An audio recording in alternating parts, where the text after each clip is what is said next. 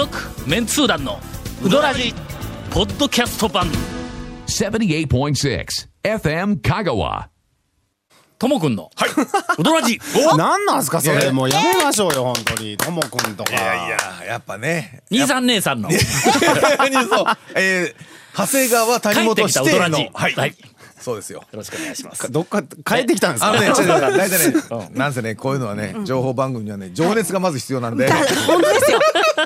情熱が。愛情よりもね。そうそう、情熱が。君らなんかあのそう情熱の中のあのネタにえらいいやいやあのいやいやえお喜びのようで。いやいや、もう情熱だってみんなワクワクしてね読みましたもんね。あのはい。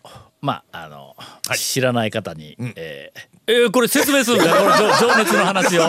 一本いくぞこれ、えー、まあまあ、オープニングぐらいにちょっとね、まとめていただいて。まとめるか、はい。ある日。はい、ある日。私が、はい。まああの年配の、はいはい。あ私よりもこう、はい。あのえ年長の、あのプランナーの方と、はいはい。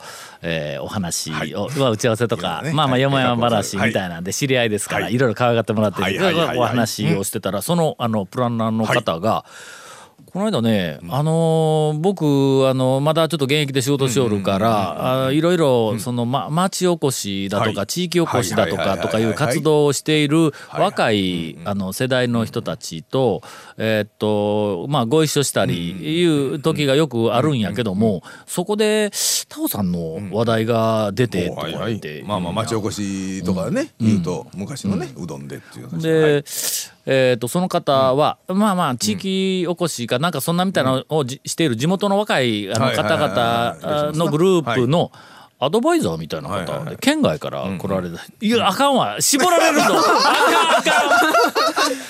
CM の後、本編に入ろうと、続メンツー団のウドラジーポッドキャスト版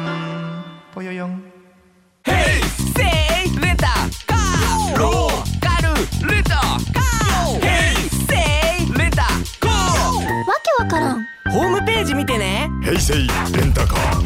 せいレンタカー。ローカルレンタカー。ヘイセイレンタカー。では、えー長谷川さんから。あれ？あのなんかあのなんかあれ？いやいや情熱にあふれたニューウドラジーあなんかオはい。ープオープニングがなんかこうバッサリなんかあのなんか言ったようなバッサリです聞いた感じが。いやなんかあの、はまあまあ、まあうどらじといえば、はいはいほんで、えうーんそのまああのい リスナーの皆さん気になってますよ。何だったんだ何だったんだって。があのタオさんという方は、はいあまあどどういうことをされた方ですか、はい。いえーろんなところでと、はいはい。まああの噂とか情報は聞いたらしいんだ、はい。なんかあのはい讃岐うどん巡りブームを、をなんか仕掛けたとか、はいはいはい。まあ、仕掛けたというより俺らはの、ただもう、まあ、プロモーション、はいはそういう意図があったわけでなくて、こう遊ぶネタをこう盛り上げただけやからまあね、まあまあさもういきさつはさておきやけども、あのブームブームを、はい。あの作ったとかなんかこうで言われるけど、えー具体的に実際何をされた方ですか、言うてこう聞かれたから、そのプランナーの俺の知知り合いの人が「いやもうタカさんはねこうこうこうで」まあなんかネタを、うん。見つけて、なんかこう差別化された付加価値のあるネタを見つけて面白そうに情報発信をするという能力に突出した変なおっちゃん みたいなまあ感じのこういろいろこう説明したんやってでこここんなことを考えながらやって言ってはい。僕もその人にいろいろこう話をしとるからしこんなことよしっとる。説明をしたんだって。するとその人がな全否定したらしいんだ。今はそういうふうなやり方は通用しないと。うほう。もうそんな時代ではないと。えー要するにマーケティングでそのお客さんが面白がるようなものをどうのこうのとか言ってもうそんな理屈の時代ではないって言ってうん。で言うたんやはい。俺はまあ言ってみてももう60超えたらはい。はい。いつまでものそんなマーケティングの最前線で俺の考え方が全て通用するとか言ってもう全然思ってないから。時代も変わりますしねそれはあの受け取る、うん。受け取る年代も変わるし。SNS したことないし、あのそうですね。そっインスタ映えって何みたいなこと弱い部分が。弱いっぱいあるから、ねそれはもう若い世代がもうぜひかあの香川県の中で、えーどこかの地域がもうあの驚くべき、こうなんか変貌を遂げて、あーなんかの活性化して人口が増え、あの街すごいわ。まあ言うのだあのえーっとなんかあのラスベガスの砂漠の中にうんあの中の町ができたみたいな。あんなすごいことが起こったらええなと。うん。だから思いもつかなかった手法で、アイデアがあった手法がありな。んかなったうんツールをらそれはそれで使いそう、その辺はももうちょっと俺はもうさすがにもう時代がこうちょっとこうなあのもうずれてきとるところがあるから、ぜひ若い人たちからそういうのいっぱい出てきたらええと思いよったところに全否定して「いや今はそれでない」って言ったからワクワクしながら「はいはいはい。えその人なんて言ったんです」ってで何がどうどうやって言ったんですって言ったら「情熱ですよ」って言ったらしいんだ。地域活性化、町おこしのキーワードは、というか鍵は一番大切なのは情熱ですって言ったらしい。その通りです 俺はの。違うあのね違うのよ。そこら中、いやいやあのねこれね、あのタオランもそうなんですけどあのね情熱はねあって当たり前っちゅうかそれ大前提です まず情熱がないやつがやったら何やったってできんねん。そらそう。まず情熱があると絶対なの。そうそう情熱を持ってね。何をするかというのが問題で。具体的な手法としてどうするかって話なんで俺は具体的な手法はこここういうふうにやった。で俺のやってきた手法は、今は多分同じことやったら通用しない雑誌を使ってという媒体すらも多分もう通用しないとかいろんな通用しないものもある。もちろん通用するような原則もあるんぞ。まあ差別化された付加価値のある素材をきちんと見つけ出しそれを魅力的に伝えるっていうのはこれはもそう。う情報発信の原理原則やから。まあこれはあるんやけどもその伝え方とかそうですね。あ伝えるあの、うん。メディアにメディアは違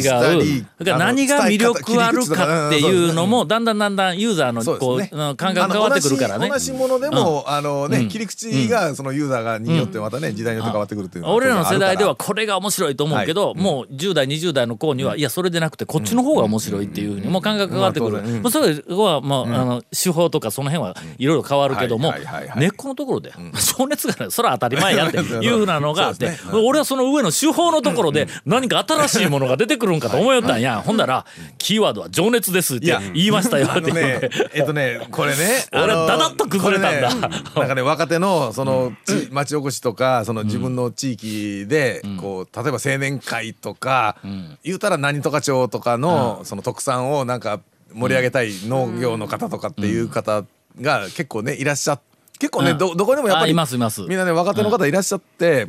話がね、あの皆さん集まって話するのにやっぱねそんな話になるんですよね。あれのなんかに結構。20年うんも前からその地域活性化とかいうふうなのが言われ始めた頃からまだ一番最初の頃は地域を活性化させるためにその地域のあ町単位であったり市単位であったりはい。あるいは商店街単位であったりまあまあ大きさはいろいろやけどもはい。はい。はい。あるそのエリアとか地域とかを活性化をしなければこのままでは沈んでいくっていうふうなことをみんなかはい危機感みんなはい。あったんや。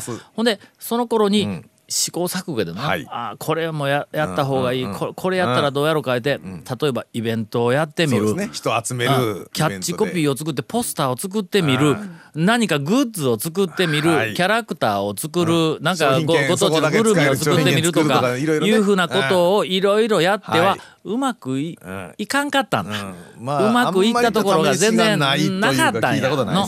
うん。それそこそれいやその時だけはの人がちょっとなんか関係者を中心に集まってわー言うてえーなんか楽しいで関係者の人はかもわからんけどもほんで俺らもいろんなとこにこう呼ばれてタウンショータウン市の編集長とか社長しとった頃でも呼ばれてほんでうーんまあこの辺はまあやらんよりはやった方がええと思うけどもレクレーションですってのイベントにしたってこれレクレーションやと。で目的がこれみんながあここにいる人たちが楽しもうという目的だったらレクレーションやったらええんですと。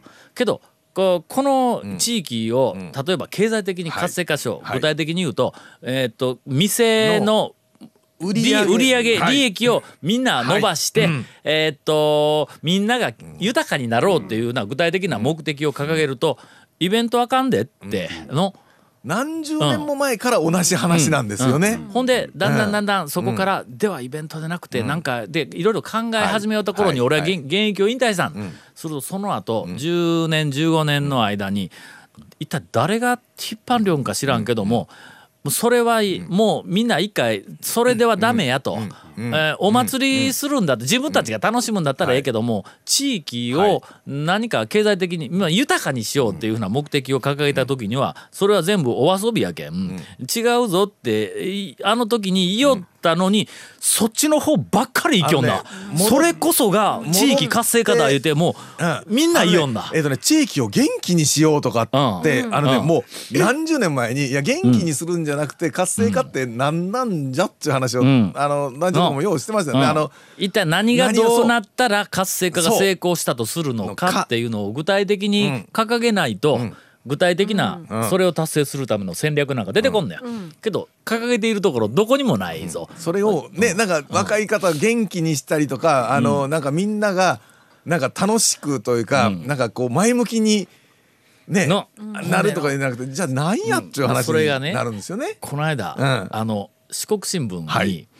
あるえーっとところが、まあ地域活性化のために、えーっと大人のなんかしかるべきなんかのグループとか組織みたいなのが、こ地元の高校生はいと一緒にワークショップみたいなのをしたとかいうふうな、よく、えーっと囲み記事がよく聞きますね。よく 聞きますね。学生と。の記事が載っとったんや。でそれを読むとね、えーちょっと今全部は再現できんけども、ポイントだけを、あの言うと、えーそこで、すえっ、と坂出市のあもう場所言ってしまっ えっと。ああのあのあの S- S 市え S 市香川県内の S 市市えー。讃岐しかもわからんぞ。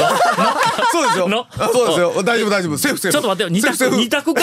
二択やの？えー二択やの？S えっ、との日本国内の S 市。S 市。えの？あまあもうもう全然セーフですよ。はい。S 市の未来図をみんなで描こうとかいうふうななんかそんなテーマでワークショップをやったんだって。ほんでそのまあ大人のあのグループの人たちがその地元の高校生と一緒にその S 市の未来図をみんなで考えまあて。未来ええ。未来を担うのは若い人やから、多分学生さんもね。要するにこのこの町をこういうふうに、はい。えとしたらとかいうふうなのをい。ろいろワークショップやりましたいうニュースが載っとったあなるほどなとまあ頑張ってくださいねと思えたん。やだその中で、はい。まあこんなような意見がいっぱい出てきたでいくつかのサンプルを書いてあった、あのね、S 市はいのはい。人口が減っているから、人口増をはい目指さなければならないと。まあまあなるほど。それは一つの目的やわ。の、うん。そうですね。えー人口を増やさないという目的もあるけども、一応まあ人口を増やそうって、そうですね。うん人口を増やしたらまあ賑やかになるし、いろんな経済活動も活性化するし、地域活動も活発になるからな、だからまあ人口を増やそうと、はい。ほんなら高校生から人口を増やすためには、はえー綺麗な街づくりが必要だという意見が出たと。そのために、商店街に木を植えよう花を植えようという意見などがえーと出た言うてき新聞記事に書いとんや。え誰か止めろ。え いやえ、ね。き綺麗な街にしたら人口増え増えるか？その時に誰かが「いやちょっと待ってて」と、ね、人口増やすのやけど綺麗なあうん。の木が植わってる商店街があるから言うてえーと他の市からそこに住みたいと思って移ってくれる人がおるかもしくは子供をあ商店街に木があるか木があら言うてるから子供をうわ子供作ろうと。思うかという話になるんですよね。ものすごくもうシンプルな、俺あのあの記事を見た時にここまで来たかって思ったんだ。まず第一はそういう意見がもし子供たち、まあまあまああ高校生から出たら、いやそれは整合性取れてないよって誰か言ってやれよって、その場で、はい。その次に、そういうふうなことを取材をしたら、はい。新聞、はい。はい。新聞記者は、いやこれは違うよ言うて載せるなよと。の？まあね。あいやもう大人が2段階で現場で、はい。えーっとなんかこう指導している大人と、えーそれをこう取材してはい。記事にする大人。ともうこれがちもね。全部地域活性化、うわ素晴らしいことだ。若い子から意見が出てきていいなあ言うて、ももうう疑いもなく思ってしまっているっていう恐ろしいことになってきていると20思います。年ぐらい前にこの話ずっと言うて20年前から読んぞ、同じこと。言ってますよね。それで、いやそれは目的が違うしあの活性化活性化言うけどもうみんな活性化活性化でみんなワイワイ言うて活性化のためにきれいにしようとか掃除しようとか。だけどっそれはちょっと活性化自体が目的があやふややし活性化になんか勢いだけその情熱だけで、ありゃ宴会みたいな話じゃないよという話を20年ぐらい前わざわざしょったんですけど、これあのひどくなってません、うん、あのーともくんの番組やけど、はい。ね。CM の後もええ。行くか、行きましょうかね。ここはね。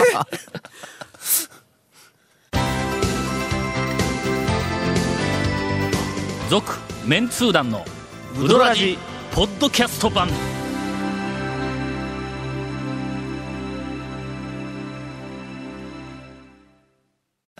あのーはいはい。私が、まあ20年はい。以上前から、まあ、よくその象徴的に、えー、と話をしていたのは、あのー商店街はい。うん。うん。うん。の活性化はい。いうんで、はい。えっ、とねえー多分もう20年以上やわ。前ですね。な前に、はい。僕がタウン情報の編集長とか社長とかやってた頃に、その商店街の、もうえー、先代でなくてな、えー、と次の代、はい。つまり2代目とか、なあの青年部とか青年会みたいな、ね30代とうん。かそのぐらいの。そうそう、はい。で上の世代はな、まあ、年金で飯食えるし、特にその商店街のあの人たちいうのは自分とこの店やから、家賃がいらない、でまあまあ言うてみたら人件費やってはい。いらんわけだ、はい。はい。あんまり売り上げがなくても、自分たちは年金で食えるから店に座っとって一日過ぎたって生活できるっていうなんで、ところが2代目になってくると、そこで飯食わないかんから。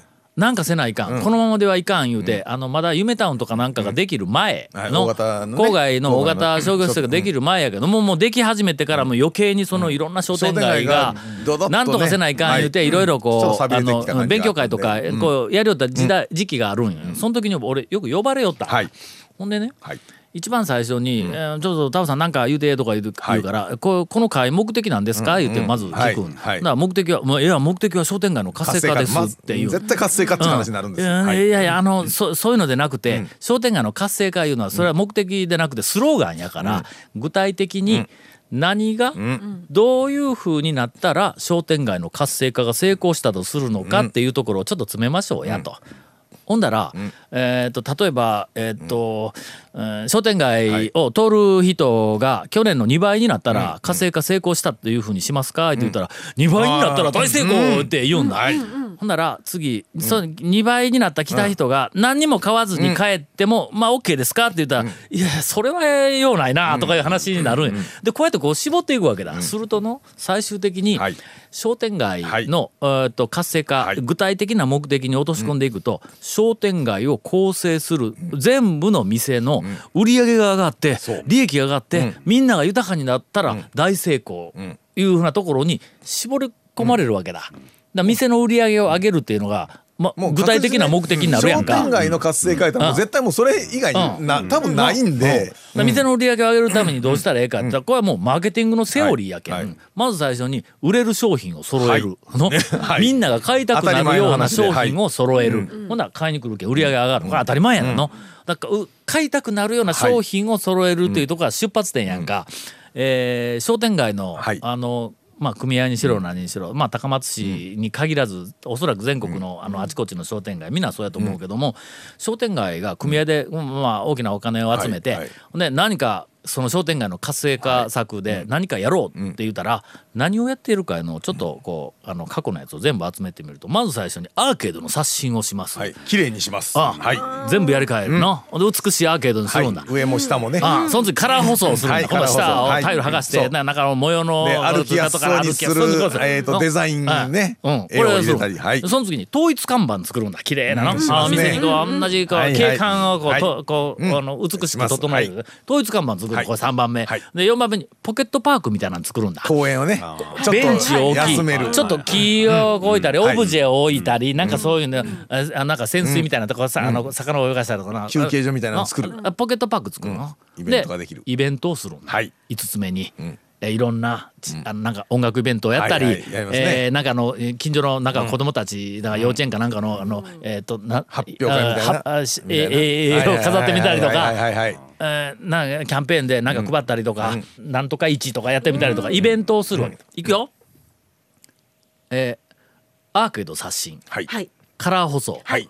統一看板、はい。ポケットパーク、はい。イベント、はい。この5つの中にみんなが買いたいものを揃えるっていう戦略がどこにあるっていうの。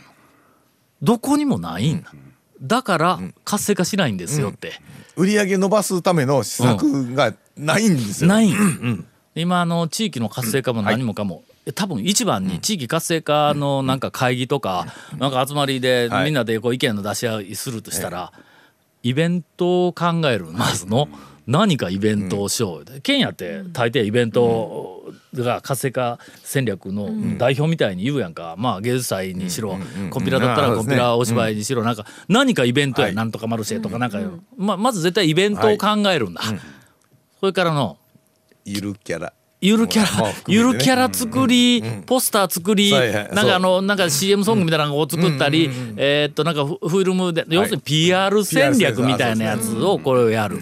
ご当地のグルメでなんかする、はいはいはい。なんかグッズを作るとか、ん。なんかあんなみたいなの。コンテストするとかね。コンテストうんこれイベンまあイベントですわな。これ全部俺に言わせたらレクレーションやねの会社が売り上げが落ちて傾いて社員も辞めていきこれはいかん会社を立て直さないかんなんとかせないかん言った時に役員会でよしイベントしよういうところどこにあるの？